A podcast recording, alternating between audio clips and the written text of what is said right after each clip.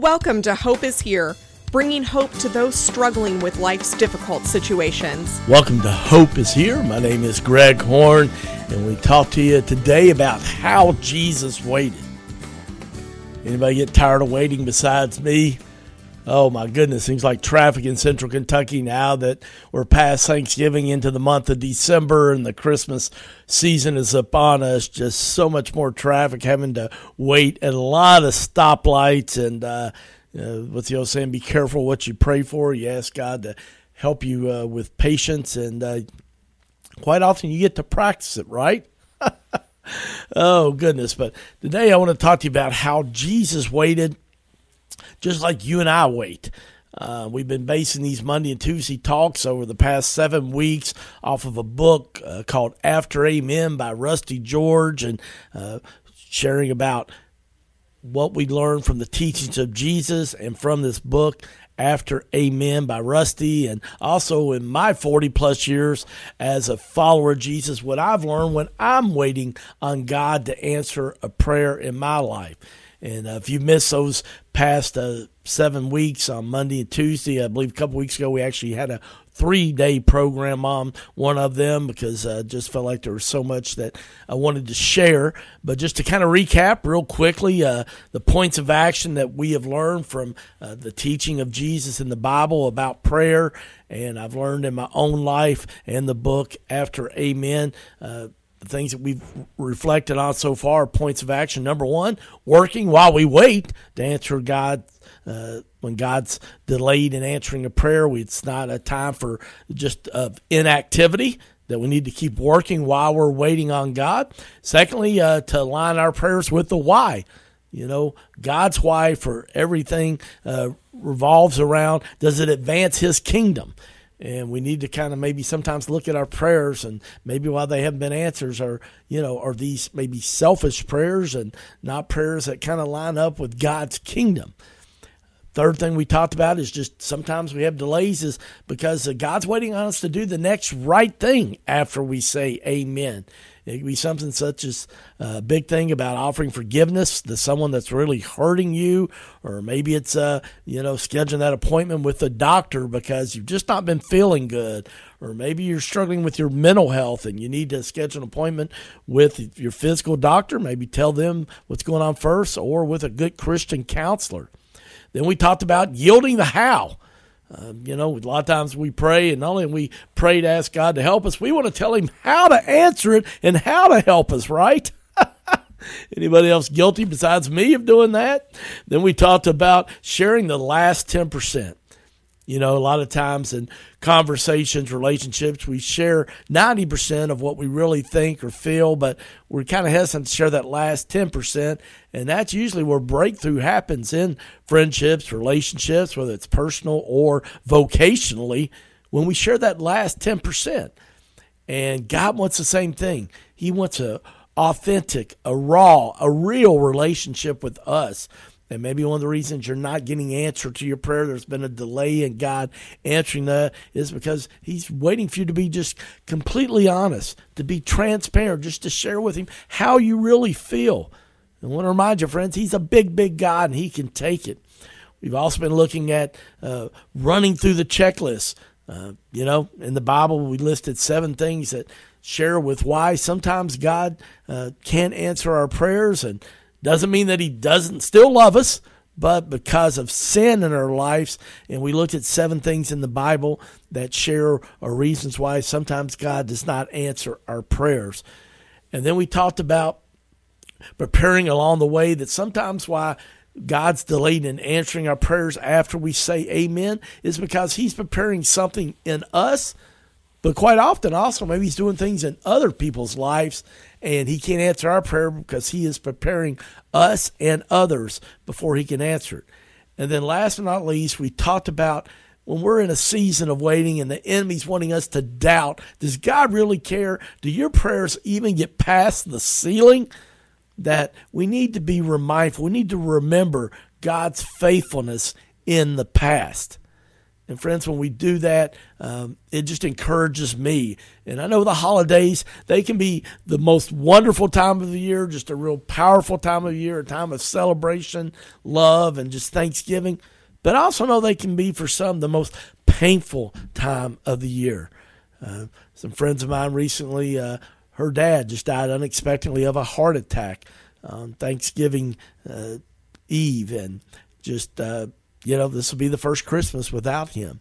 And I remember what it's like when it was the first Christmas without my dad back in 2016. And um, I just know for some people listening that, you know, it's just it, it, it, can be a painful time of year. Man, I just want you to be encouraged by today's program. And today we just want to let you know that uh, we're praying for you, praying for all the people that listen, both on the radio and to our podcast. So many faithful listeners like Tom Haley and Jeff Musgrave, Sherry Matherly, uh, Don Hansel, just a few uh, I mentioned there. Uh, so many more. Renee Kiris that listens, I know, quite often to the Saturday uh, email blast where we send out all five programs. And uh, just want to say thank you to everybody that listens.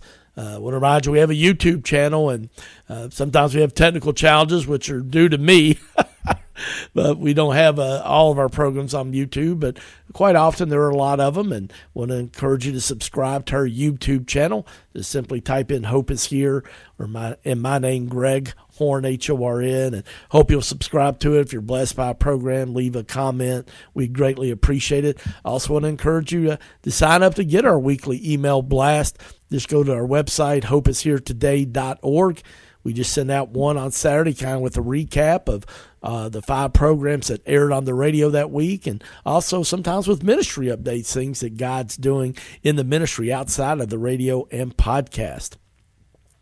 Well, today, as we talk about how Jesus waited, uh, one of the things we've been basing things on the past seven weeks on Mondays and Tuesdays is a quote by Corrie ten Boom.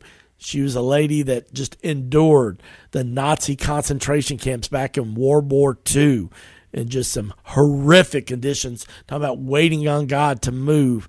And she had this great quote. Uh, one time she said, You know, is prayer your steering wheel or your spare tire? Mm, it's so powerful. Is prayer your steering wheel or your spare tire? And you know, friends, when we do that, uh, you know, a lot of times just prayer is just a thing when we get in an emergency, when we get a flat tire, right? You know, we got to pull out the spare tire. Well, God, I got to come spend some time with you now because I need help. And friends, God loves to help us, but He also wants an ongoing personal, real relationship with us. And I just want to encourage you to um, just make it a part of your everyday life. We've been talking about this consistently, but if you're able to drive when you get in the car in the morning, just you put your hands on that steering wheel at 10 and 2, then just invite God to be a part of your day and ask Him to show you where He's working and to join Him in it and ask Him to help you be the hands and feet of Jesus that day. I do want to ask a question Has uh, anyone ever flown on an airplane before? say most of you have.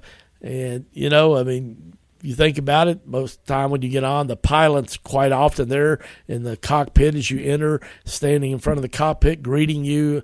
Uh, he's smiling, he's confident, he's peaceful, he welcomes you. Uh, you know, seems like he's ready for a great flight, and he's very calm. And uh, but you know, it, it was opposite. It'd be kind of concerning, wouldn't it? If he was sweating, he was trembling, and he was like, "Hey, I, need, I need you to pray. Uh, you know, I'm concerned about this plane, or uh, I'm just not feeling well." Uh, I mean, I don't know about you, but I'd probably skip that flight and take my chances on another, right? Well, uh, I kind of went through a situation like that one time. Uh, was fortunate to go back home with uh, uh, my best friend from college, a guy named Rob Locke, and uh, we went home and we got there and we were spending time and he lived in a town kind of like Nicholasville, Kentucky, in California. And then we were going to fly uh, to go to Mexico to spend a week on vacation at a timeshare that his family had. And I knew that his dad uh, worked at a junior college and taught flying, so I knew he had a lot of experience, but I didn't know what the plane was going to look like. When I got there, it was kind of small and it was older, and I was kind of a little bit concerned, okay? but Rob's mom was going with us, and um, I thought, you know, if she trusts uh, Dad and Rob in this plane, I can have faith also. But man, when I was waiting to get in that plane as we travel and waiting to get to our destination in Mazatlan, Mexico, don't mind telling you that while I was waiting, it was a little bit nerve wracking. You know, sometimes like that when we're waiting on God, it can be nerve wracking also, doesn't it? But it doesn't have to be like that. And one of the things about Jesus that makes me marvel is the faith that he has in his Father, our Heavenly Father. I love the quote by Rusty George from the book After Amen. He says, You know, it's one thing to put faith in Jesus, it's another to have the faith of Jesus. You know, the Son of God, if he trusts his Father and he shows us how to do the same, even when he has to wait, Jesus was never nervous about his Father, even when his Father often seemed silent.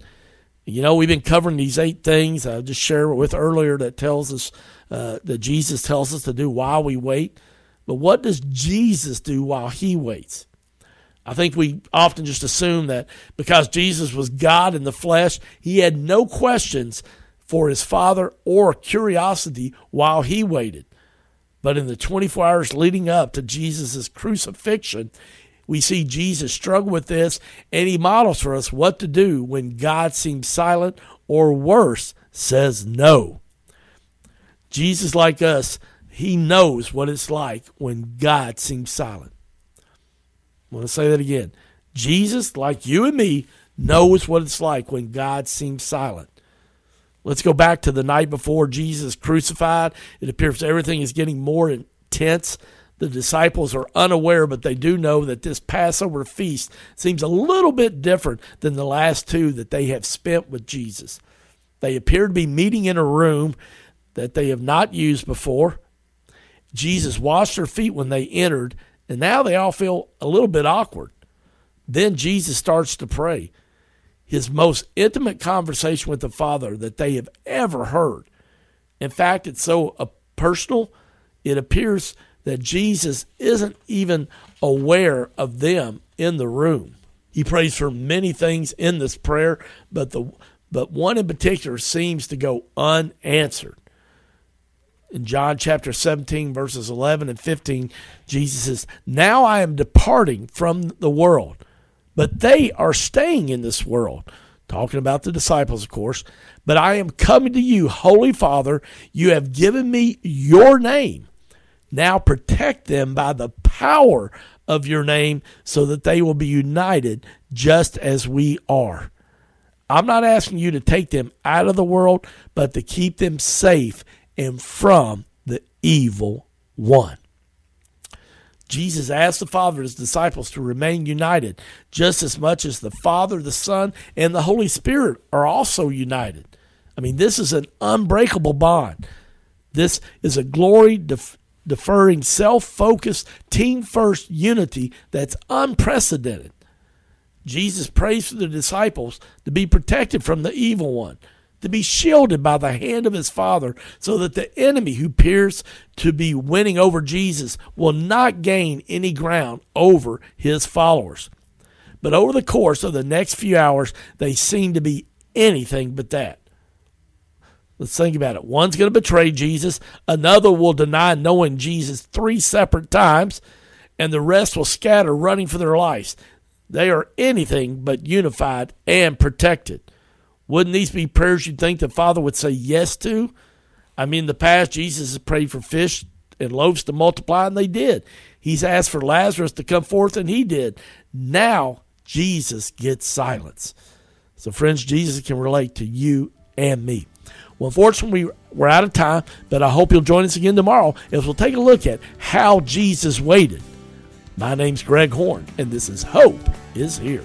Thank you for listening to Hope is Here podcast. To listen to one of our previous programs or to make a tax deductible donation, please go to our website, hopeishere.today. That's hopeishere.today. If you have been blessed by Hope is Here, would you consider making a donation to help this ministry continue to reach thousands in central Kentucky every day? It's simple and safe. Go to our website at hopeishere.today, where you can make a safe and secure online donation, or you can find our address to mail a check. All donations are tax deductible and they are greatly appreciated. Please make your donation today at hopeishere.today. Again, that's hopeishere.today.